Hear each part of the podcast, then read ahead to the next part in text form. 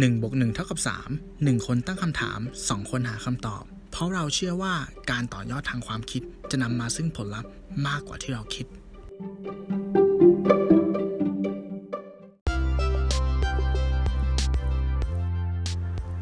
มันเหมือนโรคร้ายที่ทำให้เราตายช้าๆมากกว่า คล้ายๆกับมะเร็งอะ่ะ เป็นระยะเริ่มต้น แล้วก็ค่อยๆกัดกินเราจากข้างใน ถ้าเป็นภาษาอังกฤษเขาเรียกว่า dead inside เนาะแบบเออมันค่อยซึมค่อยซึมค่อยซึม คนบางคนอาจจะไม่รู้สึกมากถ้าเกิดเขาอยู่ เป็นชนชั้นสูงไม่กระทบเท่าไหร่ แต่ว่ายิ่งชนชั้นแรงงานหรือคนหาเช้ากินค่ำเนี่ย ต้องยอมรับเลยว่าโดนเต็มๆ ผมได้ไปสัมภาษณ์กับน้องคนหนึ่งมา บ้านเขาทำเป็นธุรกิจขายขนมไทยในห้าง เดือนเมษายอดแสนเจ็ด เดือนมิถุนายอดสามหมื่นบาท ที่บ้านเนี่ยเพิ่งโปะบ้านกับโปะรถเสร็จ ไปไม่นานเอง แต่ล่าสุดเนี่ยต้องเอาเอาไปเข้าแบงค์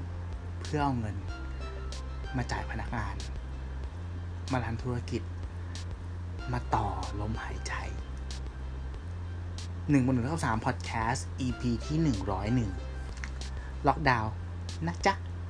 ปิดรัวๆแบบนี้ พี่จะอยู่ยังไง คุณอยู่กับผมตู้สิวัตรสวัสดีครับ ผมหนึ่งวิชาติครับ สวัสดีครับคนหนึ่งครับ สวัสดีครับคุณตู้ครับ สวัสดีคุณผู้ครับฟังผมทุกท่านนะฮะ ก็ยินดีต้อนครับรับเข้าสู่ EP ที่หนึ่งร้อยหนึ่งอืมโอ้เริ่มอินโทรมาค่อนข้างเครียด แต่ว่าพอเข้าชื่อท็อปิกนี่เล่นเอาเล่นเอาไอ้นี่เลยนะฮะ เปลี่ยนมันโหมเป็นดสไตล์ครับมันเป็นสไตเป็ล์นของสไตล์ของของผู้นำประเทศเรานะนะฮะฮะอันนี้คือทุกดีอย่างนะครับว่าน่าจะน่าจะเฉยๆนี่ยังไม่มีน่าจะเฉยคำสร้อยต่อคำว่าน่าจะอีกนี่ครับเดี๋ยวรู้จะต้อกังนรู้กันรู้กัน อันนั้นอาจจะต้องเซ็นเซอร์กันนะครับอือฮึอ่าอ่าที่มาของ EP นี้ก่อนนะคุณตู่ก็อันดับแรกเลยก็คือว่าเรารู้สึกว่า เรื่องที่จะคุยกันช่วงเนี้ย ครับ เรื่องที่มันควรจะเป็นประเด็นอะ มันมีอยู่ไม่กี่เรื่องเว้ยใช่ ถูกไหมใช่แล้วก็ใช่อย่างใช่อย่างล่าสุดก็คือนั่นแหละ Quick Style เนาะหมายถึงว่า การประกาศครั้งล่าสุดที่ออกมาประกาศตีหนึ่งวันเสาร์ใช่ไหมครับ อืมใช่ใช่มัวันนั้นทำมันนี่ทำทำลายพวกเรา Facebook มากลยนะเดือดมาก เดือดมากที่เป็น Facebook เดือดมากอ่าข้อใช่ดีเดียวที่ผมหาเจอนะ ของครับเรื่องเนี้ยก็คือว่า โอเค เขาทำงานเสาร์อาทิตย์แล้วเว้ยถูกไหมโอ้โหก่อนหน้านี้เหมือนแบบหยุดเสาร์อาทิตย์มันมันใช่เหรอวะคืองี้ ไอในขณะที่เขาประกาศคืนวันเสาร์ใช่ปะแต่ขณะเดียวกันอืมอย่างอย่างเว็บไซต์แบบไทยร่วมใจเงี้ยอืมเออพอผมจะรู้ตัวอีกทีว่าแบบเอ้ยผมจะลองมาเปิดเว็บไซต์หรืออะไรเงี้ยก็อาจจะช่วงประมาณห้าทุ่มใช่ไหมครับ ครับ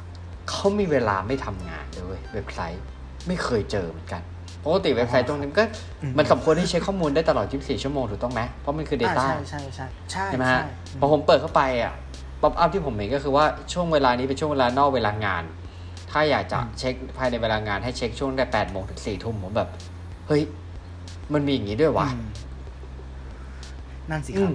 ใช่เลยครับ นั่นสิครับ แต่ว่าที่ประกาศนี้ประกาศตอนเที่ยงคืนหรือตีหนึ่งของคืนวันเสาร์ได้ทุกอย่างผมว่ามันมันดูย้อนแย้งอะ ใช่ แล้วก่อนหน้าเนี้ยคือคือกระแสมันเหมือนเป็นคลื่นใต้น้ำนะหมายถึงว่าหมายถึงว่า ไม่มีการพูดออกสื่อใดๆทั้งสิ้นอืมใช่ปะเราจะรู้ได้ได้ได้รับข้อมูลมาว่า เอาอยู่นะไม่ทำหรอกนะประมาณนี้เนาะอืมแต่ในทางกลับกันอะตัวเลขมันฟ้องเว้ยถูกปะอ่าตัวเลขผู้ติดอ่าเชื้อ ตัวเลขผู้เสียชีวิตมันฟ้องอ่าอ่าอืมคลัสเตอร์เกิดใหม่มันฟ้อง เราก็รู้สึกว่า ตุ้มตุ้มต่อมต่อมอะแต่จากล่าสุดอะในฐานะที่ผมอะอยู่ในแวดวงธุรกิจอาหารเนาะครับเขาได้รับบทเรียนมาแล้วเว้ยครั้งล่าสุด ใช่ไหมอืมที่เขาประกาศวันศุกร์ใช่ปะแล้วให้อ่าฮะปิดวันจันทร์ ตอนนั้นครับคือประชาชนก็แบบว่าออกมาตำหนิติเตียนเนาะแล้วเราก็เลยอืมคิดว่าเฮ้ยมันคงจะไม่เกิดเรื่องเดิมๆซ้ำสองหรอกมั้งเขาน่าจะได้บทเรียนแล้ว แต่ไม่เลยครับไม่เลยครั้งครันี้บขึ้นหนักกว่าเดิมอีกหนักกว่าเดิมหนักกว่าเดิมหนักจริกงว่าเดิมอีกเออเวลาในการระบายสต็อกนี่ไม่ต้องพูดถึงไม่มีไม่มี ไม่มีถูกเลปะยไม่มีใช่เลย ไม่มีเลย เออคือมันแทบจะไม่มีเวลาเตรียมตัวอะไรเลย แล้วก็ไม่มีมาตรการอะไรต่างๆเลย หมายถึงว่าตอนที่ประกาศนะคือเหมือนช่วงเมื่อวานเนี่ย ขออนุญาตอ้างอิงแล้วกันก็คือว่าผมได้รับฟังตัว Mission Daily Report นะครับของมิชชั่น to the moon เนาะอืมอืมวันที่สามเอ่อเป็นข่าวของวันที่สามสิบมิถุนา นะฮะ topic หลักๆ ในในตัวข่าวเนี่ยมักจะพูดถึงเรื่องเกี่ยวกับโควิดเนี่ยแหละเรื่องของการประกาศล็อกดาวน์เรื่องของวัคซีนเรื่องของอะไรประมาณนี้ครับเออ อันหนึงที่เขาพูดถึงแล้วสังเกตได้แล้วผมก็ว่าเออมันก็จริงก็คือว่า เหมือนเพิ่งจะคลายล็อกถูกต้องไหมฮะใช่ใช่อ่าอืมเพิ่งจะคลายล็อกเลยนี่คุณตู้ทำธุรกิจเกี่ยวกับด้านนี้คุณตู้ก็น่าจะพอแบบว่าพอรู้ ซึ่งก่อนอืมก่อนเหมือนกับว่าอ่า ก่อนคลายล็อกแล้วก็หลังล็อกดาวน์อีกรอบเนี่ยคือก่อนล็อกดาวน์เนี่ยก่อนที่จะล็อกดาวน์อะตัวเลขเนี่ย มันไม่ได้มีความแตกต่างกันมากขนาดนั้น อืมอ่า พอตัวเลขไม่มีความแตกต่างกันมากขนาดนั้นนะสิ่งที่เขาพูดถึงเนี่ยก็คือว่าอะไรที่มันเป็นปัจจัยในการตัดสินใจประกาศล็อกดาวน์ในครั้งนี้อืมนะฮะเพราะในเมื่ออาตัวเลขผู้ติดเชื้อ มันก็ มันก็ประมาณนี้มาพักใหญ่ๆ ใช่ไหมฮะอืมอ่า ตัวเลขผู้เสียชีวิตก็ประมาณนี้เพิ่งจะมีวันเนี้ยรู้สึกว่าเหมือนจะนิวไฮนะฮะก็ขอแสดงความเสียใจกับญาติผู้เสียชีวิตด้วยนะครับ เหมือนจะนิวไฮแต่ว่าผู้ใหญ่ทั้งหมดไปโผล่อยู่ที่ภูเก็ต เนี่ยครับมันมันขยี้แล้วขยี้อีกคือแบบว่าเฮ้ยมันมันมันมันสภาพจิตใจพวกเรามันเจอเรื่องพวกนี้นะอืม เออ เหมือนแบบเวลาเราไปเตือนใครแล้ว แล้วเขาแบบเขาเขาไม่ทำในขณะที่เขาไม่ทำเนี่ยเขากลับทำในในสิ่งที่มันอยู่ตรงข้ามด้วย อืม อืมใช่ใช่ผมก็เลยว่าทำให้ดีกรีสถานการณ์เนี่ยมันไม่ค่อยสู้ดีนักณตอนนี้นะฮะ อืมใช่ใช่นั่นแหละ อะไรแล้วอะไรคือเกณฑ์ที่มาตัดสินใจล็อกดาวน์กันอีกครั้ง ผมผมไม่รู้นะว่าผมตามข่าวละเอียดพอหรือเปล่า แต่ในมุมครัมบองผมนะ ผมรู้สึกว่ามันไม่ชัดอะข้อมูลอะหมายถึงว่ามันมันเป็นการทำงานเชิงแบบอะเขาเขามีรากฐานมาจากทหารเนาะใช่ไหมครับแล้วรู้สึกเลยว่าสิ่งที่มันชัดเจนคือคำสั่งเว้ยครับมันสั่งออกมาว่า เออ ห้ามนู่น ห้ามนี่ ห้ามนั่น แต่ครับเหตุผลประกอบการตัดสินใจอะสิ่งที่จะมา support อะเจือจางแทบไม่มี แล้วก็อ่านโยบายการเยียวยาเนาะที่ประเทศอื่น ๆ อันต้องขอเปรียบเทียบนะเว้ยใช่ไหมครับเวลาเขาออกมา ออกมาล็อกดาวน์หรือมาทำอะไรเงี้ยเขาจะมาพร้อมกับนโยบายการเยียวยา ว่าเอ้ยอืมเราห้ามคุณแบบนี้ แต่คุณจะได้สิ่งนี้ไปทดแทนนะ เพื่อที่ทำให้อ่าเราเนี่ยสามารถรู้ได้ว่ากระเป๋าซ้ายกระเป๋าขวาเรามีอะไรบ้าง ถูกปะอืมอืมเราเสียอะไรไป เราได้อะไรมา เราอ่าจะจุนเจือค้ำจุนธุรกิจครับของเรา พนักงานของเราอย่างไร แต่อันครับนี้ไม่มีใช่ปะไม่มีเลย ถึงไม่ถึงมีมีก็แบบที่ผ่านมาที่ผ่านมารู้สึกเลยว่าเขาหมดแม็กซ์แล้วเว้ยคือนโยบายเยียวยาหลังๆเนี่ยแม่งเหมือนเศษเงินอะ แบบอ่าอ่าพันกว่าบาเงินททอนสองเงินทอนร้อยกว่าบาทเงินทอนอ่าเออแบบคือถามว่ามันมันไม่ได้มันไม่ได้ช่วยอะไรอะบางครั้งอะมันมันแทบไม่ได้ช่วยอะไร ใช่ ใช่อืมใช่ใช่นั่นแหละฮะก็อย่างที่เหมือนเหมือนเหมือนเหมือนคุณแท็บดาวิดบอกไปว่าคือกึ่งพูดกึ่งกึ่งประมาณว่าถ้าแบบ คือถ้าไม่มีคนว่าก็ก็ไม่ทำไม่ทำเอออืมใช่ไหมนโยบายใช่ นโยบายมันก็เลยแบบไม่ได้มาพร้อมกับตอนประกาศล็อกดาวน์คือมันมันตามมาให้หลัง ซึ่งมันไม่ถูกต้องซะทีเดียว ใช่ใช่ใช่ใช่ครับผมนั่นแหละอ่าครับสุดท้ายเราก็กลับมาอยู่ในในวังวนรูปแบบนี้อีกแล้วอ่าแต่ตัวผมเดิมๆเองตัวผมเองตอนนี้ ผมอยู่จังหวัดชนบุรีอ่าตรงแกครับคุณตู้อยู่กรุงเทพเนาะชนบุรีตอนนี้ก็ยังยังนั่งยังอะไรกันได้อยู่บ้าง อืมอืมอ่า แต่มันก็มันก็คือความเสี่ยงนะครับ แต่ของคุณตู้นี่ผมมีเพื่อนที่ทำร้านกาแฟหรืออะไรพวกนี้ในกรุงเทพเหมือนกัน แล้วก็ก็โดนเลยก็คือเงียบกริบเลยนะฮะอืมเออ เจออย่างนี้เหมือนกัน เพราะว่าเอาจริงนะ ผมว่าร้านกาแฟบ้านเราเนี่ยส่วนใหญ่คือคนไปเนี่ย ก็มักจะเน้นไป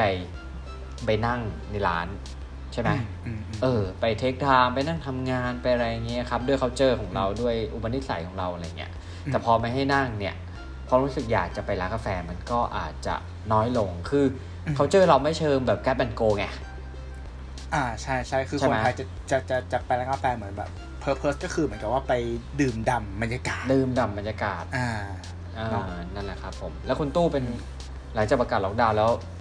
ลองเล่าผลกระทบให้ฟังหน่อยสิครับ โอเคครับ ผลกระทบที่ชัดเจนที่ผมวิเคราะห์ได้เลยนะ จากประสบการณ์ที่ที่โดนไปสี่รอบเนี่ย คืออย่างนี้สี่รอบ ยิ่งเขาประกาศสั้นเท่าไหร่อะครับ อ่า อ่าหนึ่งคือเวลาในการระบายสต็อกเราอะมันน้อยลงเนาะนั่นคือหนึ่งอ่าสองคือคนจะหาย คนหายเพราะอะไร เพราะว่าอะต่อให้คุณเหลือเวลาหนึ่งถึงสองวัน ในการที่คุณสามารถนั่งที่ร้านได้และใจของคนอะอยากไปอุดหนุนร้านค้าพวกนั้นนะ ใจอยากไปนะ แต่ไปไม่ได้เพราะอะไร เพราะว่าเขาต้องใช้เวลาที่เหลืออยู่น้อยนิดเนี่ย ไปซูเปอร์มาร์เก็ตเพื่อตุนของเว้ยอืมอืมอืมเนี่ยพฤติกรรมผู้บริโภคแบบนี้เลย คือ เอ้ยอ๋อเดี๋ยวล็อกแล้วเหรอ ต้องทำของกินเองแล้วใช่ไหมเพราะเพราะมันจะสั่งยากถูกปะครับ เขาก็ต้องเตรียมของสดอะไว้ทำของทานเอง ฉะนั้นคนอาจจะกรูไปที่ซูเปอร์มาร์เก็ตมากกว่าอืมจะมาร้านที่เป็นเหมือนร้านชาบูบุฟเฟ่ต์อะไรแบบเนี้ย ครับ ฉะนั้นคือพอประกาศปุ๊บวันรุ่งขึ้นคือหายเลยครับ หายแบบอืมเงียบกริบห้างร้างเลย อันคืนี้อคือทางห้าง ทั้งห้าง คือจะมันจะไปแน่นอยู่แค่ตรงโซนซูเปอร์มาร์เก็ตโซนตลาด แค่นั้นที่กระจุกตัวกันแต่ส่วนที่เหลือคือร้างอ่าอืมคือแบบแทบจะ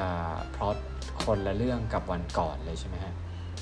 เออใช่ใช่มันเหมือนแบบมันมันเปลี่ยนแบบจากหน้ามือเป็นหลังมือแบบชั่วข้ามคืนเลย แล้วเราก็เจอกับสถานการณ์อย่างเงี้ยมาทุกครั้งคือเหมือนกับว่า พอมันเริ่มจะดีจะดีเนาะเหมือนคนเริ่มกล้าออกมา spending นู่นนี่นั่น ประกาศครับปุ๊บหายเอออมอืม แล้วทุกครั้งที่ครับผมหายเนี่ยอืมันคก็รับได้พัดพาร้านเล็กๆอะไปเรื่อยๆอ่าในโครงการที่ผมอยู่ผมก็สังเกตเห็นว่าเออเขาหายไปแล้วนะ มุมนู้นหายไป มุมนี้หายไปหย่อมนั้นหายไป เออมันค่อยๆล่อยหล่อคนหนึ่งมันเป็นอ่าแล้วในส่วนของเรื่องค่าเช่าอืมสถานที่ล่ะโอ้ฮะค่าเช่าสถานที่เนี่ย มันก็อยู่ที่การเจรจาต่อรองเนาะว่า landlord ของเราเนี่ยเขาสามารถลดได้หรือเปล่าเพราะบางที landlord ก็ต้องไปคุยกับคนที่อยู่สูงกว่า อย่างเช่นอ่าของผมเนี่ยผมเช่าอยู่ในโครงการใช่ไหมโครงการเนี้ยเขาก็เช่าพื้นที่จากห้างมาอีกทีหนึ่งครับเหมือนกับว่าเขาต้องไป discuss กับห้างก่อนว่า เออ มันพอจะลดได้ไหม ถ้าห้างลดให้เขาเขาถึงมาลดให้เราได้ แต่สุดท้ายแล้วคุณหนึ่ง ผมได้ข้อคิดหนึ่งจากเรื่องนี้เว้ยการที่เราไปต่อรองกับกับเจ้าของโครงการหรือผมเรียกเขาว่า as a partner แล้วกันเขาเป็นครับคู่ค้าเราเนาะครับมันเป็นระบบในเวทที่เหมือนกับว่า เราเกื้อหนุนเกื้อกูลกันนะครับ นั่นหมายความครับว่าต่อให้เขาลดให้เราอะ มันเป็นเหมือนการตัดแข้งตัดขากันเองอะนึกภาพออกปะอืมเพราะสุดท้ายแล้วอะ ถ้าเขาอยู่ไม่ได้อะ เราก็อยู่ไม่ได้เว้ยอืมเออ มันเป็นมันเป็นสถานการณ์ที่แบบ มันไม่ควรเกิดอะ เหมือนเหมือนเราขึ้นไปชกกันเองบนสังเวียนอะอ่าแล้วสุดท้าย ใครเจ็บอะ ผมก็เจ็บคุณก็เจ็บอืมถูกปะใช่เออใช่แล้วใช่แบบเนี่ย แล้วทุกครั้งที่มันเป็นแบบเนี้ย ถามว่าเราควรเรียกร้องจากใครวะ ถ้าไม่ใช่ผู้บริหารประเทศอะอืมอืมถูกไหมเราควรไปไล่บี้ เพื่อนเพื่อนๆเราอย่างเงี้ยหรอ เราควรไปร้องขอให้แบบเอ้ย พวกคุณช่วยมาซื้อของของเราหน่อยสิ ทั้งๆที่พวกเขาก็แบบสูญเสียอะไรบางอย่างไปเหมือนกันอะพนักงานบางคนก็โดนลดเงินเดือนถูกปะอ่าอ่าอ่าบางคนก็โดนเลิกจ้างอย่างเงี้ย แต่กลายเป็นว่าคนทุกคนที่มีบาดแผลอะกลับต้องมาแบบเยียวยากันเองดูแลซึ่กันนะเออเชื่อไหมแบบ เฮ้ยใจเย็นนะครับเพื่อนใจเย็นครับ เออแบบเนาะมันมันมันมันอืมมันแย่อะมันแย่อะเอออานี่ อ่าเดี๋ยวก่อนนะ purpose ของวัตถุประสงค์ของ EP เนี้ยจริงๆแล้วอะเราอยากให้มันสนุกนะเว้ยหมายถึงว่าเราเราจะมาแชร์ประสบการณ์เออ นี่เหมือนมาปรับทุกข์ไม่แบบมาปรับทุกข์ไปไปสิบกว่านาทีแล้วเนี่ยครับอ่าอ่าแต่อ่าอยากให้แชร์ในภาคของคุณหนึ่งบ้างอ๋อคุณหนึ่งก็อยู่ในช่แวดวงธุรกิจดีเทลเนาะถูกไหมอ่าเออใช่เป็นยังไงครับ้างใช่ครัเป็นยังไงบ้างมของผมตัวธุรกิจของผมมันจะเป็นในเรื่องของ อะต้องบอกคุณผู้ฟังเลยครับมันจะเป็นในกลุ่มของงานคราฟต์นะฮะอ่าสินค้าทำมือหรืออะไรอย่างนี้แหละครับ ก็เอ่อของผมเนี่ยนะฮะโดยสเกลถ้าพูดถึงเรื่องการล็อกดาวน์อืมนะฮะจริง ๆ ผมอะ่ะมันตุยตุยๆมาตั้งแต่ก่อนล็อกดาวน์แหละอือฮึนะฮะอืมเพราะว่าอะไรเพราะว่าของผมเองนะครับ ตัวสินค้าเนี่ย เราจะช่องทางจำหน่ายช่องทางหนึ่ง ก็คือการออกอีเวนต์อ่านะฮะชัดการออกอีเวนต์เช่นอะสมมติไปอย่างบ้านและสวนนะไบเทคบางนานะครับ หรือว่าอีเวนต์ต่างๆเนี่ยแล้วคือจริงๆ ถึงแม้จะไม่ล็อกดาวน์นะ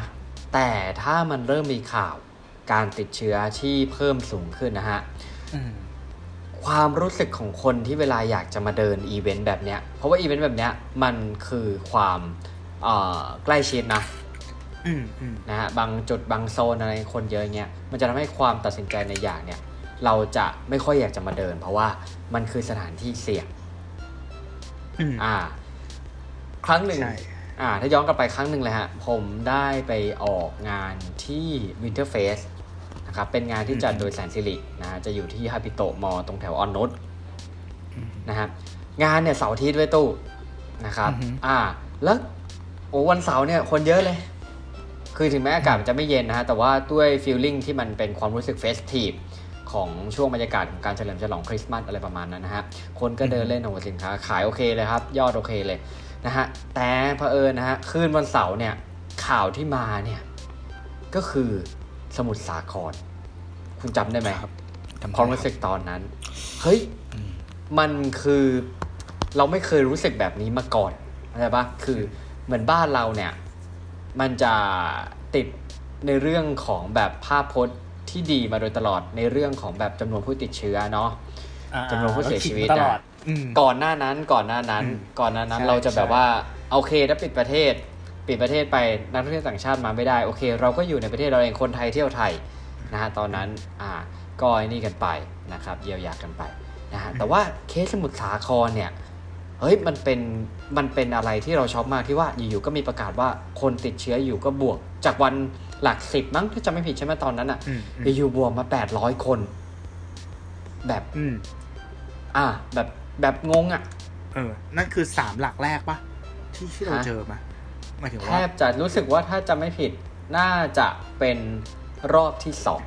นะฮะอืมรอบแรกเนี่ยคืออืมคือสนามมวยลุมพินีใช่ไหมถ้าผมจำโอไม่ผิดเคโอเคใช่ใช่ใช่นั่นคือคลัสเตอร์แรกแรกใช่ไหมอ่าถ้าคลัสเตอร์แรกนะครับเออเออใช่ใช่ที่ใช่อ่าเล่นการไปแล้วก็ไปเล่นการพนันอะไรกันที่ระยองอะไรเงี้ยถ้าจะไม่ผิดนะฮะครับแต่ว่าไอ้สมุทรสาครเนี่ยรู้สึกจะเป็นคลัสเตอร์ที่สองอืมก็เรียกได้ว่าโอ้โหอกสั่นขวัญแขวนก็ตกใจนะฮะตกใจอยู่เหมือนกันนึกว่าตอนแรกนึกว่า fake newsเช็คไปเช็คมาเฮ้ยไม่ใช่หว่าอะไรเงี้ยและสิ่งที่เราได้เห็นคืองานออกเสาร์อาทิตย์อ่าวันเสาร์ รู้ข่าวตอนดึกๆนะฮะวันอาทิตย์คือเราเห็นได้ชัดเจนมากเลยครับว่าจำนวนคนเดินเนี่ยมันเบาบางอย่างเห็นได้ชัดทั้งทั้งๆที่งานผมจัดแถวออนนุชนะ แต่ว่า cluster เนี่ยสมุทรสาครอะมันไม่ได้ใกล้เหรอใช่ใช่เล่นจริงคือช่วงเดือนธันวาเนี่ยมันเป็นช่วง peak ของ scene แบบแบบธุรกิจอีเวนต์อยู่แล้วอืมจริง ๆ หลังจากนั้นอาทิตย์หนึ่งอะผมก็จะมีออกงานต่ออีกที่หนึ่งแต่ว่าสุดท้ายคืองานแคนเซิลอืมอะอันเนี้ยคือผลกระทบโดยที่ยังไม่ล็อกดาวน์เลยนะ แต่ว่าอืมแต่ว่าคือคือความรู้สึกของคนมันไปแล้วนะฮะอืมถ้าเกิดว่าฝืนจัดไปเนี่ยหนึ่งคืออาจจะมีคนติดเชื้อเพิ่มจากในอีเวนต์ก็ได้อืมนะครับอืมสองเนี่ยก็คือไม่มีคนมาเดินอืมอ่าคนมาออกก็เจ็บตัวเพราะบางคนก็อาจจะเดินทางไปสมมติผมเนี่ยผมอ้อยออกกรุงเทพนะผมก็ต้องเดินทางไปจากชลบุรีเพื่อไปออกบูธที่กรุงเทพเนี่ยเขาเลยเลือกที่จะไม่จัดอืมมันก็จะกระทบตรงนี้อย่างอย่างเห็นได้ชัดอืมนะฮะอ่า นั่นแหละมันก็คือเป็นเรื่องเรื่องในเรื่องของกึ่งกึ่งล็อกดาวน์นะครับถ้าช่วงล็อกดาวน์เนี่ยก็ไม่ต้องพูดถึงเพราะว่าอีเวนต์ไปหน้าไปไม่ได้แล้วก็ อย่างที่คุณตู้กับเขาก็คือคนเดินห้างน้อยลงถูกต้องไหมครับอืมของผมเนี่ยสินค้าบางส่วนเนี่ยผมมีจัดจำหน่ายอยู่ในห้างสรรพสินค้าบ้างเหมือนกันอืมนะฮะถ้านั้นยอดเนี่ยไม่ต้องพูดถึงเลย ครับนะครับ บางเดือนสรุปมานึกว่าเงินทอน อ่าใช่อย่างนั้นจริงอย่างนั้นจริง อย่างนั้นจริง ๆ อย่างนั้นคือเปิดมาแล้วแบบว่าโอ้มันนะ แล้วคือต้นทุนเราอะ มันไม่ใช่แค่ มันไม่ใช่ว่าแบบโอเค เก็บไว้แล้วก็โอเค ก็เดี๋ยวรอกลับมาแล้วขายแต่ว่าคือสินค้ามันมีอายุอืมใช่ไหมสินค้ามีอยู่ด้วย หรือว่ามันเป็นเรื่องของ stock loss ที่เราเอาวัตถุดิบเนี่ยไปผลิตของเหล่านั้นแล้วก็ไปวางนะครับอืมนะฮะบางเขาบางจุดเนี่ยผมมาวางเนี่ยสินค้าเนี่ย จะมีตอนนี้นะฮะ สมมติจุดที่วางค่อนข้างครบเนี่ยอืมสินค้าจะมีประมาณ 30 39 SKU โอ้โหอ่า39 SKU นะ ตกแล้ว SKU 1 2 3 ชิ้นเนี่ยอืมเราเน้นเติมบ่อยไงหลังๆ แรก ๆ เจ็บตัวอืมเพราะว่าตื่นเต้น เน้นเติมสต็อกอืมเยอะนะฮะหลังๆก็คือเน้นเติมบ่อยเพราะว่า SKU เราเยอะขึ้นแต่ว่าอื มมันก็ไม่ใช่สินค้าทุกตัวที่มันขายดีหรือขายออก ขายเร็ว เอออืมมันก็จะมีสต็อกลอสตรงนั้นนะครับอืมเราเนี่ย เราเนี่ยก็มีความเจ็บช้ำจนรู้สึกว่าเป็นชินชาไปแล้ว อย่างเช่นการฝากวางสินค้านะฮะอืมเราก็มีการฝากวาง แล้วเราก็มีการขนออกจนแบบอืมจนชิ้นอะอืมอืมเออเพราะบางครั้งคือไปวางแล้วเรารู้สึกว่า มันไม่คุ้มค่าที่จะไปวางแล้วถามว่าเราจะวางแบบ เหมือนเราจะจะกรีดเลือดตัวเองออกไปเรื่อย ๆทำไมวะอืมใช่ไหมแล้วก็ไปขนออกใช่แต่พอถามว่าช่วงแรกๆเนี่ยมันก็มันก็เจ็บปวดนะใช่ไหมอืมมันเหมือนเราเราเฟลอะอืมเหมือนเราเดินไปทางนี้แล้วมันมันไม่ประสบความสำเร็จเนี่ยเราก็ต้องไปบากหน้าคนของออกมานะฮะเอ๊ะเราก็บางทีเราก็คิดว่าเอ๊ะคนอื่นจะมองว่าเราพ่ายแพ้หรือเปล่า ของแบบเราก็ได้ถามตัวเองบ้าง เอ๊ะทำไมสินค้าเราหรือได้ถามทีมขายบ้างว่า เอ๊ะ สินค้าในไลน์แบบ ผลิตภัณฑ์เดียวกันเนี่ย ยอดเขาเป็นยังไงนะฮะอืมแต่หลาย ๆ ครั้งที่ได้รับก็คือว่ามันก็เป็นไปตามทิศทางของตลาดเว้ยอืมอืมก็คือว่าสินค้าในกลุ่มเดียวกันเนี่ย มันก็ถ้าช่วงนี้ขายไม่ดีคือมันก็มักจะขายไม่ดีพบหมดอืมเกือบหมดอ่าเกือบอืมทุกแบรนด์อะไรเงี้ยเราก็พอเข้าใจได้งั้นโอเค ถ้าเจ็บตัวเนี่ย เราก็เอาออกมาขายเองดีกว่าอืมนะฮะอืม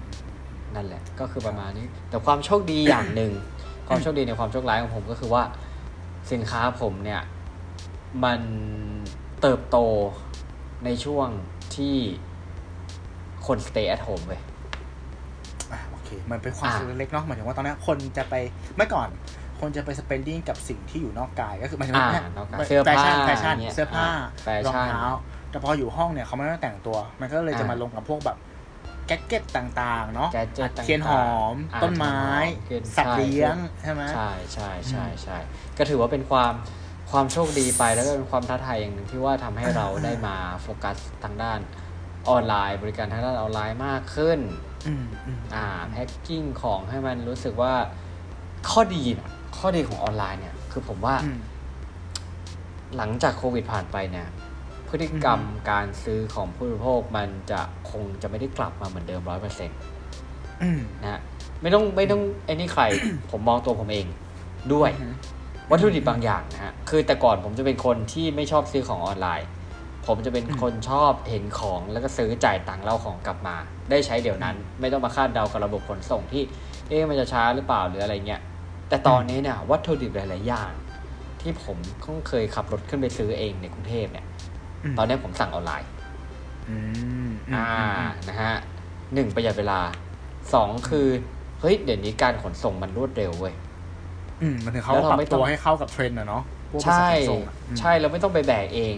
แต่ก่อนเราคิดว่าเรามักจะมองค่าขนส่งเป็นก้อนรวมนะฮะแต่พอก้อนรวมทีเนี้ยเราลองเอามาแตกเป็นต้นทุนต่อหน่วยเฮ้ยมันประหยัดกว่าที่เราเติมน้ำมันขับขึ้นไปซื้อจริงอืม นะฮะอืมอืมๆจากตรงเนี้ยเรามองเห็นได้ว่าขนาดตัวเราเองพฤติกรรมของเราเนี่ยยังเปลี่ยนไปเนี่ย แล้วคนซื้อเนี่ยเขาก็เปลี่ยนไปเช่นกันนะฮะอืมผมรู้สึกว่าเออหลังจากนี้เราก็คงจะต้องโฟกัสออนไลน์ เพราะว่าหนึ่งคือหนึ่งคือเราสามารถที่จะจัดโปรโมชั่นได้ง่ายกว่า เพราะว่าเวลาเราไปสมมุติเราไปวางห้างสรรพสินค้านะฮะเราก็ไม่ได้บอกว่าการวางห้างสรรพสินค้าไม่ดีนะ มันก็เข้าถึงคนได้ง่ายนะฮะ เออเข้าถึงคนได้กลุ่มกว้างแล้วก็บอก แล้วก็มันเป็นเครดิตของแบรนด์เราด้วยอะไรเงี้ยแต่ว่าอันนึงเนี่ยก็คือว่าถ้าเราขายเองเนี่ยมันก็จะตัดเรื่องของ GP ออกไปอืมอ่าใช่ไหมใช่ฮะใช่ตัดเรื่องใช่ GP เอาไว้เราอาจจะเอาตรงนั้นน่ะมาเป็นส่วนลดเปอร์เซ็นต์ให้ลูกค้าไปอืมนะฮะแล้วก็เราอาจจะเสริม add value อะไรต่างๆ ในกล่องที่เราส่งไปให้ลูกค้าก็ได้อย่างของผมเนี่ยตัวผมเองอะผมเคยมีเพื่อน สอนพวก calligraphy เขียนตัวหนังสืออะไรพวกเนี้ย เราก็แถมบริการเขียนการ์ดด้วย เอออมเหมือนถ้าเกิดลูกคุณตู้อยากจะซื้อของขวัญให้เพื่อนเงี้ย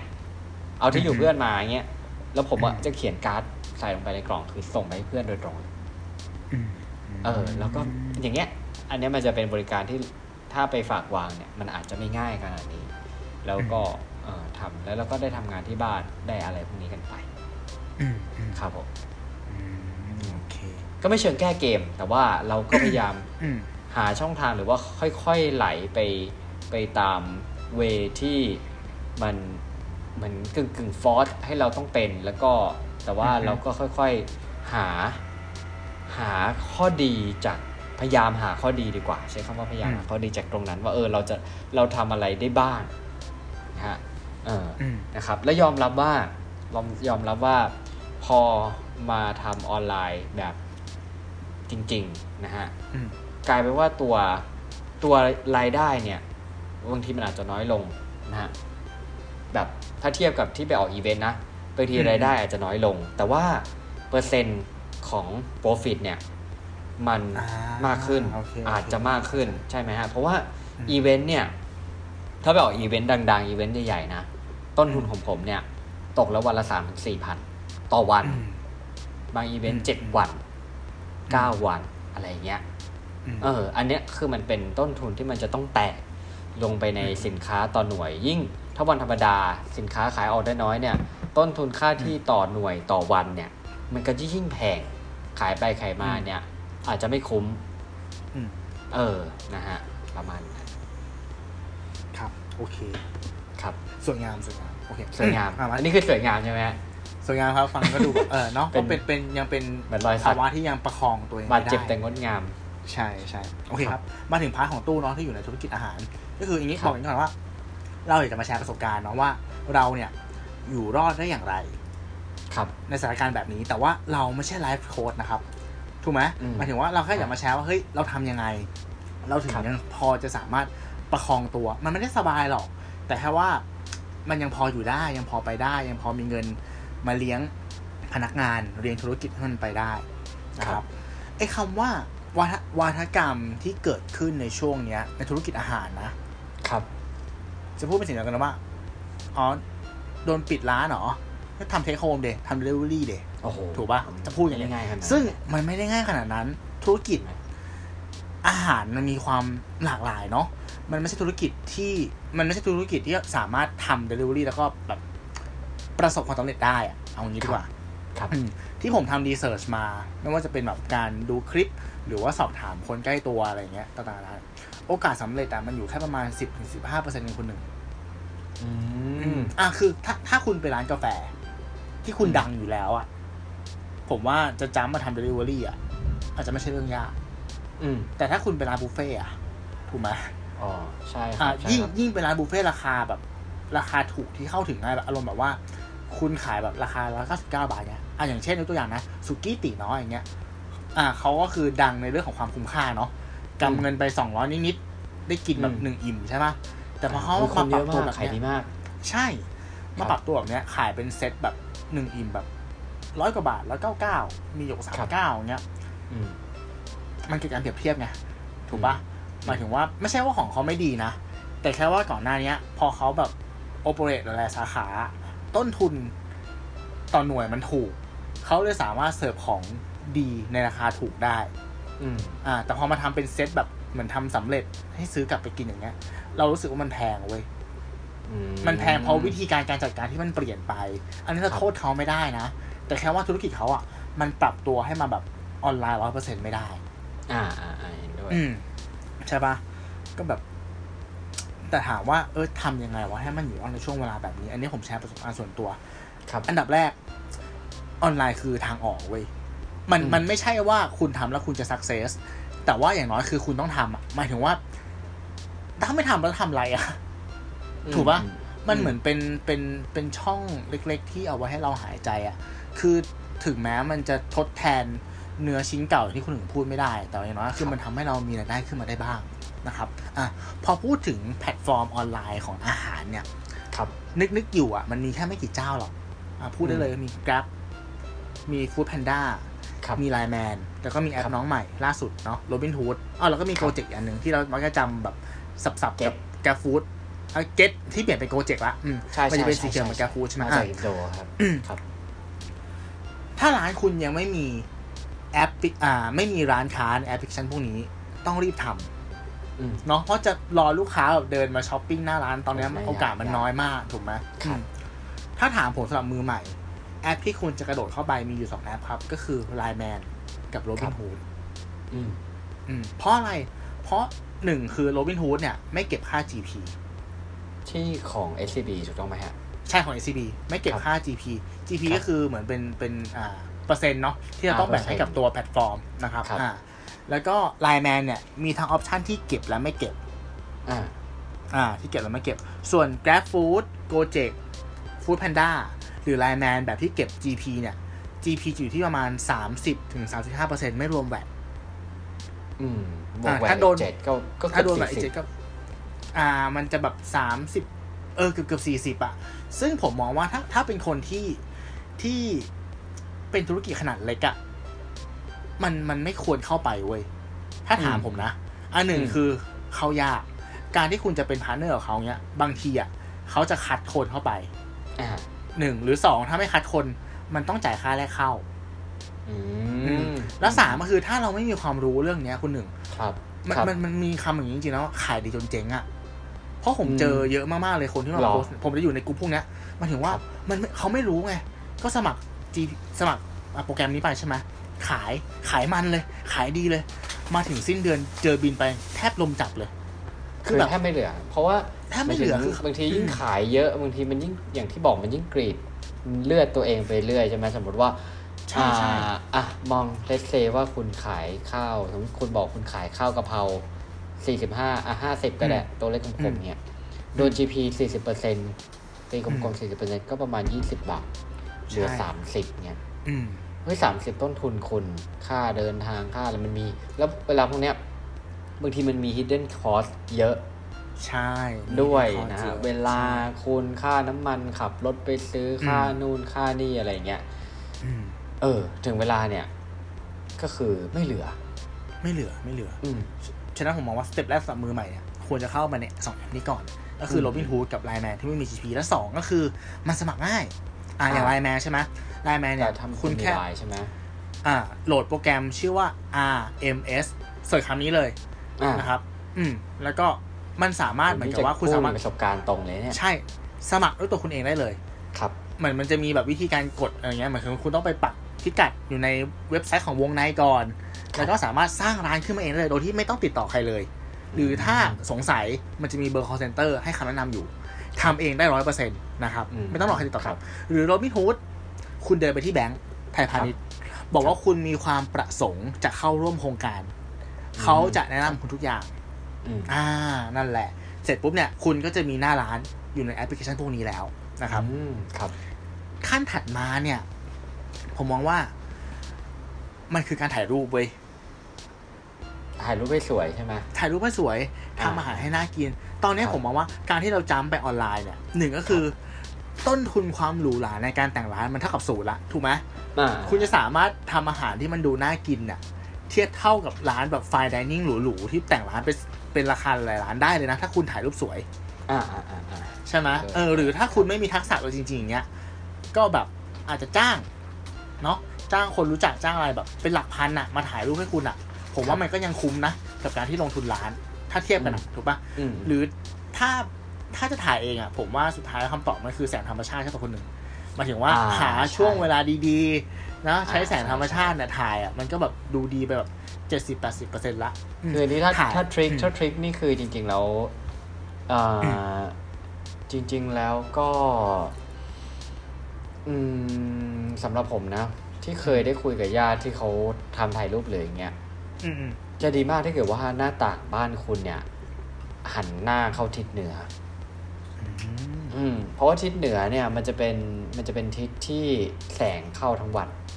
ที่ถ้าจำไม่ผิดนะฮะเออโอเคแสงเข้าทั้งวัน ใช่อืมก็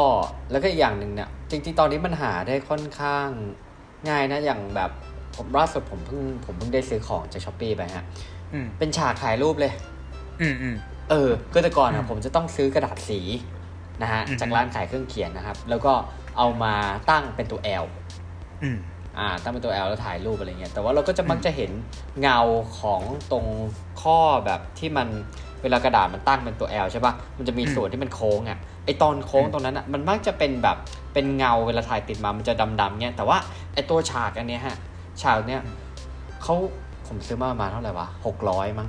เออออฮึเขาขึ้นเขาเขียนว่าสามพันลดเหลือหกร้อย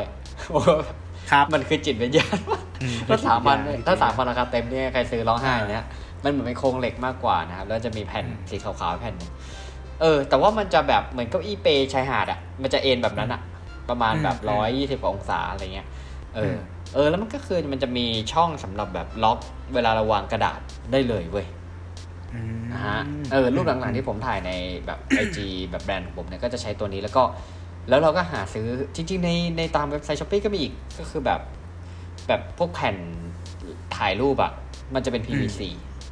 อืมอืมข้อดีของ PVC คือมันจะไม่ค่อยสะท้อนแสงเว้ยออืมอ่า มันจะไม่เหมือนกระดาษสีที่เราซื้อตามร้านขายอันนี้แต่ราคามันจะสูงกว่านิดนึงแต่ว่า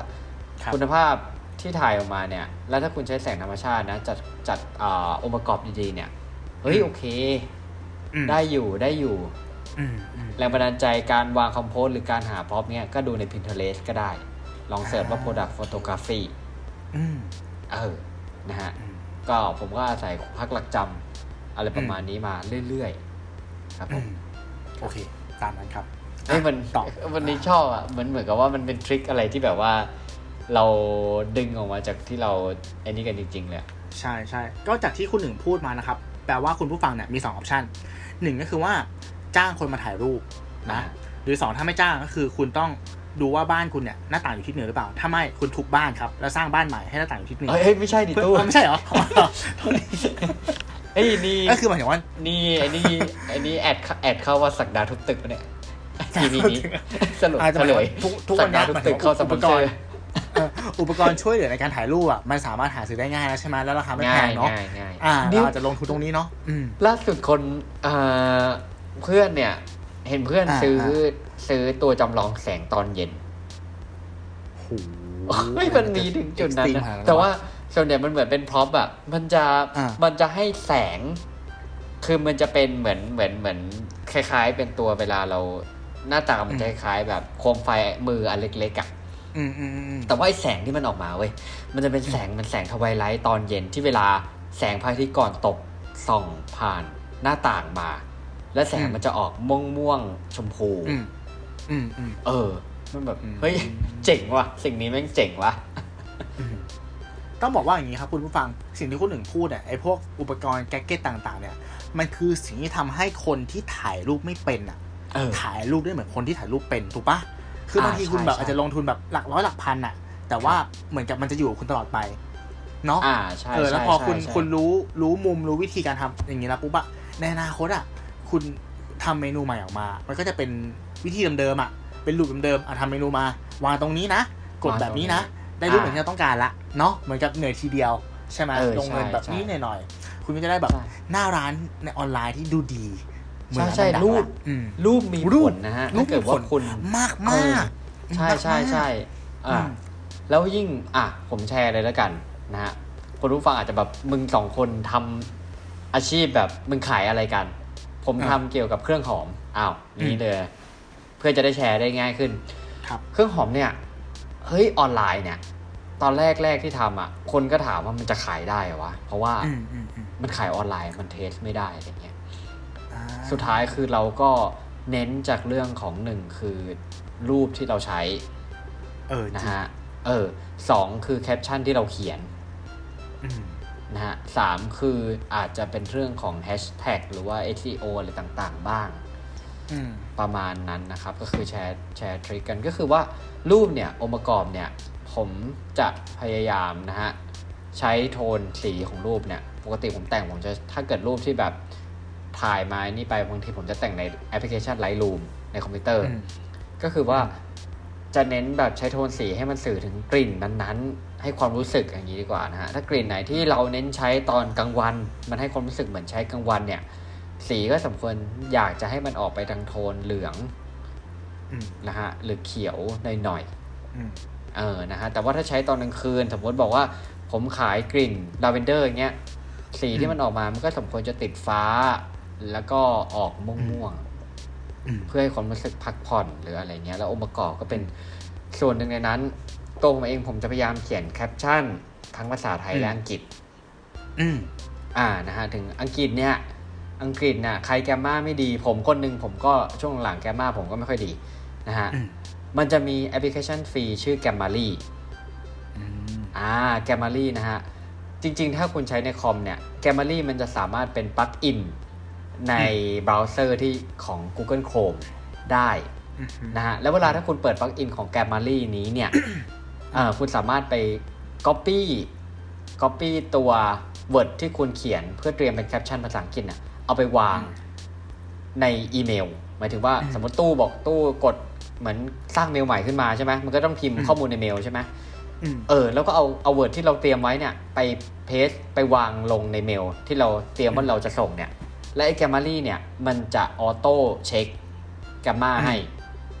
แล้วก็บอกว่าอันนี้ไม่นี่นะ แก้ตรงนี้ แก้ตรงนี้ แก้เป็นคำนี้ แก้เป็นคำถูก แล้วสุดท้ายเนี่ย พอแก้ครบแล้วอะผมก็ค่อยก๊อปอันนั้นอะ กลับมาวางเป็นแคปชั่น เวลาคนอื่นอ่านก็จะได้ไม่อายเขาอืมอืมอืมเออ ประมาณนั้น แล้วที่เราพยายามทำทั้งไทยอังกฤษเนี่ยก็คือว่าอย่างน้อยคือเราเนี่ย จะได้ลูกค้าต่างประเทศด้วย หรือเราอาจจะได้ expat ก็คือคนต่างประเทศที่อยู่ไทยอ่าด้วยอ่านะฮะใช่ใช่อ่าเพราะผมจะได้ได้กลุ่มคนแต่ที่ว่าว่าโอกาสเนาะอืมใช่ได้ expat ได้คนต่างประเทศ ได้คนไต้หวันที่อยู่ไทยเนี่ยอืมเขาก็สั่งซื้อได้ได้ง่ายขึ้น แต่ว่ายอมรับว่ามันต้องแลกมาด้วยเวลา และความพยายามที่ที่คุณจะต้อง input เข้าไปอืมเออนะฮะครับครับผโอมเคก็อันนี้ผมเสริมนิดนึงก็คือว่า อย่างที่คุณหนึ่งพูดอะ content ก็สำคัญ แล้วบางคนอะ content มันจะมีสำคัญ คุณหนึ่งผมผมขอ spoil นะครับ คุณหนึ่งเนี่ยเป็นคนที่เขียน content ดีมาก คุณฟังอันนี้เรื่องจริง เรื่องจริงเขาเป็นคนที่มีความแบบเป็นศิลปะในการร้อยเรียงคำพูดอะไรเงี้ยแล้วก็ถ่ายรูป แต่เจอโควิดถ้าบ่อยๆนี่ก็เริ่มตันแล้วนะฮะ เริ่มคิดกันไม่ค่อยออกเหมือนกัน ทางรัฐทางรัฐ ถ้าคุณครับมีธุรกิจอะไรบางอย่างเนาะแล้วคุณไม่ได้มีทักษะพวกเนี้ยสิ่งที่ผมแนะนำนะคุณหาคู่แข่งของคุณ ที่ทำไม่ดี แล้วคุณก๊อปมาเลยครับอืมเฮ้ยเฮ้ยเฮ้หมายถึงว่าเอเอ้ยไม่ใช่งั้นลนะหมายถึงว่า คุณก๊อปวิธีการเขียนของเขามา แล้วพยายามอ่ปรับสไตล์เหมือนเอาเป็นโครงร่างอะโครงแล้วพยายามโครงปรับงให้มันเข้ากับคุณอ่าคุณให้รู้เป็นว่าคำเขาของใช้คุณแฮชแท็กแบบไหน เออเขาอืมเขียนประมาณไหน แล้วมาอืมปรับให้มันเป็นในแบบสไตล์ของคุณใช่เหมือนครูใช่พลักอย่าจำอย่าอะอย่าไปก๊อปมาเป๊ะใช่อย่าไปเอามาเป็นถ้าๆเอาคุณตัวเอาคุณไปอะใส่เข้าไปด้วยครับ ลูกค้าเขาเห็นเขารู้เว้ยครับรู้แล้วมันจะเป็นผลใช่เสียมากกว่าผลดี สิ่งที่คุณอืมทำคือเหมือนเอามาเป็นโครงร่างเนาะอ่ามัมันเหมือนเป็นการต่อยอดอะเหมือนกับอ่าว่า ทุกวันเนี้ยด้วยด้วยสถานการณ์แบบเนี้ยครับเป็นเรื่องจากศูนย์บางทีไม่ทันกับคนอื่นถูกปะอะใช่ใช่เราก็แบบเออขอยืมหน่อยวะ แต่ว่าเอามาเป็นแค่ไอเดีย เอามาจริงช่วยกันหน่อยอืมจริง ๆ แล้วเนี่ยที่เคยได้คุยกับทางเอ่อรุ่นพี่ที่เขาทำพวก SEO หรืออะไรเงี้ยครับนะฮะ SEO อะคือ Search Engine Optimization ก็คือว่าทำยังไงให้ลูกค้าเสิร์ชเจอเราอะไรประมาณนี้นะฮะอืมอืมอืมก็ เขาอะจะมันจะมีเว็บไซต์เลยนะ เว็บไซต์ที่เหมือนกับว่าเป็น Keyword Finder หรืออะไรเงี้ยอาจอันนี้อาจจะต้องลองไปหาข้อมูลเพิ่มเติมกันเนาะมเออ แล้วเขาบอกว่า สมมุติว่าเราเนี่ยขายสินค้าประเภทไหนมเราก็ไปดูว่า อ่า สินค้าประเภทนี้เนี่ย มันมีสมมุติว่าเราขายอะไรดีอะเอ่ออ่าอ่าผมยกตัวอย่างสมมติขายรองเท้าอะขายรองเท้านะฮะแล้วสมมุติว่าไอดอลเราเนี่ย ก็คือเรารู้ว่าอะ เสิร์ชมาจะเจออะไรบางทีเจอไนกี้ใช่ไหมเออแสดงว่าไนกี้เนี่ยเขาทำ SEO ดีนะฮะอืมเราก็อาจจะเอาตัวไนกี้เนี่ยไปเอาอาจจะเอาลิงก์สินค้าเนี่ยไปใส่ในเว็บ Keyword Finder หรือว่าสินค้าประเภทนั้นๆ เพื่อที่จะดูว่าเขาใช้ keyword อะไรในการโพสต์อืมเออแล้วเราก็เอา keyword นั้นมาเนี่ยมาประยุกต์ใช้กับกับกับของเรา เพราะว่าสมมติถ้าคุณจะขายรองเท้าเนี่ย keyword ที่มันเกี่ยวกับรองเท้าเนี่ยมันเยอะมาก แต่ไอ้เว็บพวกอืม keyword เนี้ยมันมีทั้งฟรีและไม่ฟรีนะครับ มันก็จะบอกว่า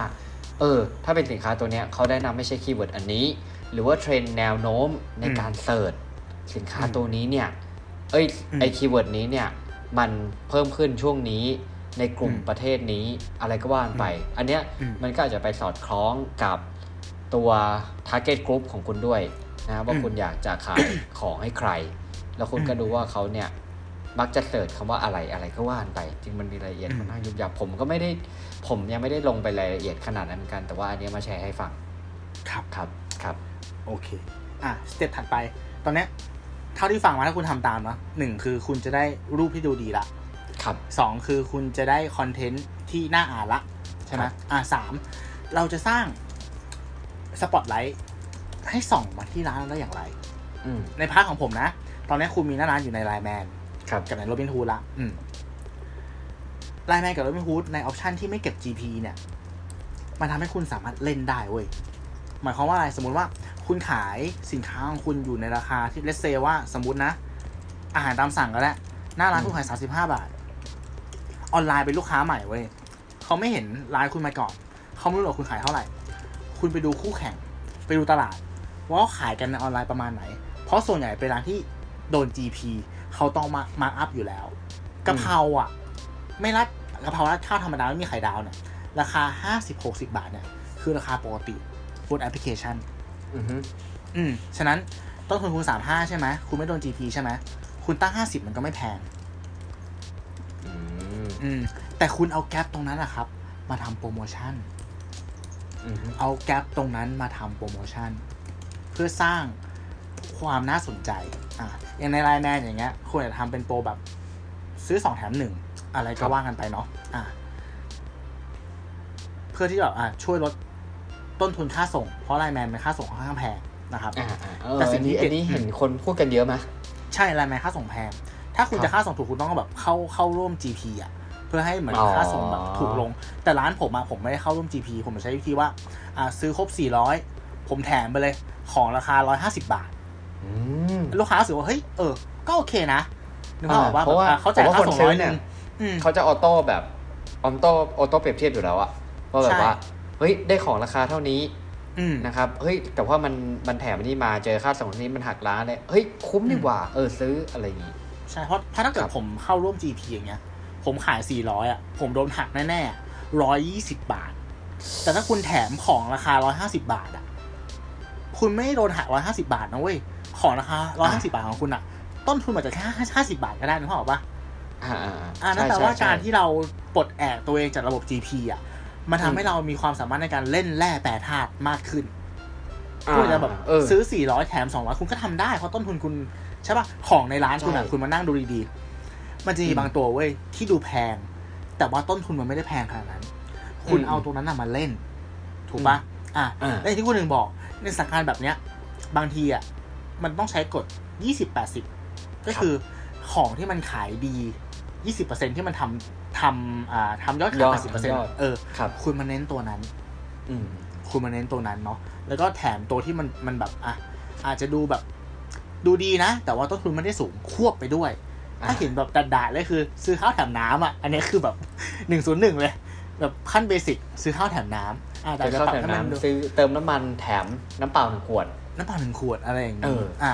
สเต็ปถัดไปผมขอแนะนำแอป Robinhood อันนี้ครับเด็ดมาก Robinhood อะคนหนึ่งอ่าผมขอพูดให้เข้าใจก่อนเนาะมันเป็นแอปที่เขาไม่ได้แสวงหากำไร เพราะว่าครับวัตถุประสงค์ของการทำตรงนี้ขึ้นมาครับ SCB เขาต้องการ Data ในการไปต่ออืมยอด ฉะนั้นอืมเขาไม่ได้เขาไม่ได้ทำ Robinhood ใน as a commercial ฉะนั้นมันจะไม่มีระบบ GP มันจะไม่มีระบบสมาชิก ระบบการจ่ายสปอนเซอร์เข้ามาเกี่ยวเว้ย นั่นแปลว่าทุกคนที่เข้าไปอะ ครับแต้มต่อเท่ากัน อ่า มันจะไม่มีคนที่เหมือนกับจ่ายไม่ได้เยอะ แล้วแบบร้านเขาเห็นก่อนไม่มี อื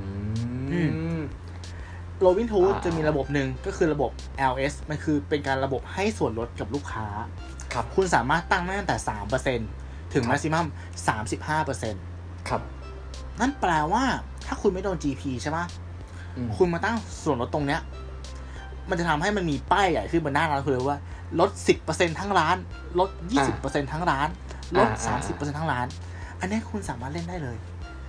เออหมายถึงว่าคุณอืมจริงจริงๆจริงๆจริงๆเรื่องของการป้ายเซลล์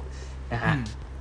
แม่งก็ใช่ตามหลอกหลอนใช่ในทางด้านตามอหลออนกไลหลน์อนอ่าใช่คุณตู้พูดก่อนเดี๋ยวผมมีเคสอืมผมแชร์เหมือนกัน คือแบบบางทีถ้าคุณหัวหมอหน่อยอะหมายถึงว่าครับอะสมมตินะ หน้าร้านคุณขายแบบราคา50บาทใช่ปะครับ คุณแม่งจ้างถ่ายรูปก็ได้ จ้างคุณหนึ่งอืมก็ได้มาถ่ายรูปสินค้าคุณ ให้มันดูครับแพงๆไปเลยครับแล้วคุณตั้งขายแบบ89บาท อืมแล้วคุณตั้งเลยว่าลด30เปอร์เซ็นอ่าเชี่ยคือสุดท้ายแล้วสิ่งที่มันเข้ากระเป๋าคุณอะมันคือยอดเท่าเดิมเว้ยเท่าเดิม คุณได้ประมาณ50บาทเข้ากระเป๋า แต่สิ่งอ่าที่ลูกค้าเห็นมันคือว่าเชี่ยของมันดูดีมากเลย80อ่าบาทลด30เปอร์เซ็นต์เนาะต้องลั่นแล้วต้องลั่นแล้วนึกต้องออกโดปะนต้องโดนแน่นอนใช่ซึ่งจริงๆแล้วคือแทบจะซื้อราคาเดิมคือเอ่อแต่ผมว่าเคสเนี้ยมันจะมันอาจจะใช้งานได้ยากหน่อยในในในกรณีที่เราเคยไปกินที่ร้าน อ่าใช่ใช่ใช่ใช่ไหมฮะใช่แล้วเราก็รู้ราคาอืมราคาปกติแล้วอะไรเงี้ยอืมเราก็ดูอืมรู้สึกว่าเอาในแอปแม่งแพงกว่านี่หว่า อะไรประอ่ามาณนี้ใช่ใช่อ่าอันนี้มันคก็รับอยู่ที่ว่าคุณทำสตัดดี้กับธุรกิจคุณมากแค่ไหนหมายถึงว่าอะสมมตินะ ถ้าเป็นร้านผมอย่างเงี้ย ผมอะคิดคิดใหญ่แต่แรกอยู่แล้ว ฉะนั้น การตั้งราคาสินค้าของผมอะมันเป็นการตั้งเผื่อ GP อยู่แล้วเพราะเรารู้แล้วว่าเราต้องเข้าห้าง ครับถูกไหมอ่า ดังนั้น ถ้าถ้าผมไม่โดน GP ผมเล่นตรงนี้ได้ ผมอืมเอา GP ผมต้องเสียมาเป็นส่วนลดให้ลูกค้า เพื่อเสริมครับความมั่นใจ แต่ว่าถ้าคุณเป็นร้านอาหารแบบ ราคาที่แบบเหมือนเป็นร้านตามตลาดนัดอะครับ เออแล้วแบบราคาไม่แพงแบบกำไรห้าบาทสิบาทอยู่แล้วเงี้ย คุณสร้างร้านในแอปพลิเคชันใช่ปะคุณอาจจะเปลี่ยนชื่อร้านเว้ยอืม เหมือนทำเป็นร้านใหม่ไปเลยแบรนด์นิวไปเลย ตั้งราคาอีกแบบหนึ่งไปเลย แยกกันไปเลยก็ได้อ่าแต่ใช้สินค้าตัวเดียวกัน ใช้สินค้าตัวเดียวกันครับคก็รับทำได้เหมือนกันเพราะอย่างที่บอกว่าอ่า อย่างที่บอกว่าราคาออนไลน์อะมันจะเป็นอีกอีกราคาหนึ่งอยู่แล้วเพราะว่าคนที่เข้าไปอะ มันมีเงื่อนไขอีกแบบหนึงไงอ่าอ่าใช่ใช่อืมใช่อันใช่นี้ก็ต้องลองลองวิเคราะห์ดูเนาะว่าทำยังไงได้บ้าง อืมอืมอืมอืมเพราะว่าอย่างครับอ่า อันนี้ขอเสริมแล้วกันนะฮะ ของผมเนี่ยนอกจากจำหน่ายทางช่องทางพวกถ้าออนไลน์เนี่ย ก็คือแบบอาอาจจะ Line แอดอาจจะ Facebook อาจจะ Instagram อะไรเนี่ยครับ อีกช่องทางหนึงก็คือเป็นการฝากขายสินค้าในเว็บไซต์ที่ที่อืมสอดคล้องกับตัวสินค้าของเรานะครัฮะบอ่าอายกตัวอย่างแล้วกันอย่างบางเว็บไซต์นะฮะมีจำหน่ายนะผมฝากจำหน่ายไว้แล้วก็มีจำหน่ายไปต่างประเทศด้วยอืมนะครับผม อันนี้ได้คุยได้คุยกับทางทีมงานของเว็บเขาเลยนะฮะอืม แล้วก็ได้คุยกับเพื่อนที่ขายเหมือนกันนะฮะอืมคือเขาบอกแนวโน้มโทษนะฮะเขาบอกแนวโน้มเนี่ย คนจะซื้อง่ายกว่า ถ้าเกิดว่ามันมีส่งฟรีโอ้ยาอ่า แน่นอนนะฮะอ่าส่งฟรีอืมเราก็เห็นอยู่การเก็บโค้ดการอะไรส่งฟรีนะฮะถ้าส่งฟรีคนจะซื้อง่ายกว่า แต่ว่าอืมในเว็บเนี่ยเขาก็มีเตรียมระบบไว้เลยนะครับ ว่าสมมติว่าคุณคุณตู้ส่งต่างประเทศเลยแล้วส่งฟรีอะเข้าใจปะเฮ้ยค่าส่งต่างประเทศมันไม่ถูกนะเว้ยอืมเออ แล้วด้วยสินค้าผมนะฮะ น้ำหนักมันค่อนข้างเยอะมต่อหน่วยเนี่ย น้ำหนักมันค่อนข้างเยอะนะฮะ ทีนี้เนี่ยไอ้เว็บไซต์เนี่ยเขาก็จะมีฟังก์ชันอย่างนี้ด้วยนะว่า ถ้าลูกค้าสำหรับลูกค้าต่างประเทศเนี่ย คุณเซตได้เลยนะว่า ลูกค้าประเทศอ่าสมมติลูกค้าประเทศไต้หวัน ลูกค้าญี่ปุ่น ลูกค้าอาจีนอะไรเงี้ยครับอืมจะให้โชว์ราคาบวกหรือลบกี่เปอร์เซ็นต์ก็ได้ อ๋ออ่านะฮะอ่าอ่าโอเคโอเคโอเคมันจะโอเคมันจะคล้ายๆ มันจะคล้ายๆ กับที่คุณตู้พูดเมื่อกี้ก็คือว่า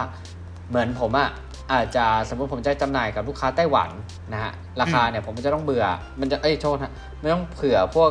เอ่อค่าเงินบาทที่มันที่มันผันผวนบ้างใช่ไหมอืมเออเราก็อาจจะสมมติเราก็จะบวกเปอร์เซ็นต์ไปพอบวกเปอร์เซ็นต์ไปปุ๊บเนี่ยไอเปอร์เซ็นต์ที่บวกตรงนั้นเนี่ยเราก็อาจจะสามารถมาบริหารจัดการกับการจัดส่งฟรี แล้วเราก็ไปเข้าร่วมโปรจัดส่งฟรีนะฮะอืมพอลูกค้าเห็นว่าจัดส่งฟรีปุ๊บอะลูกค้ามีแนวโน้มที่จะซื้อง่ายกว่าจริงอ่าๆมันเป็นเรื่องใช่ของมันเหมือนเป็นผมว่าเวมันทมเป็นนต์เรื่องอะของจิตวิทยาอืม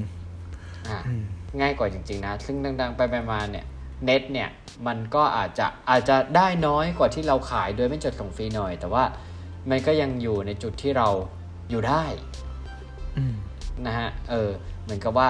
มันก็จะมีระบบของถ้าเราได้ระบบการรีวิว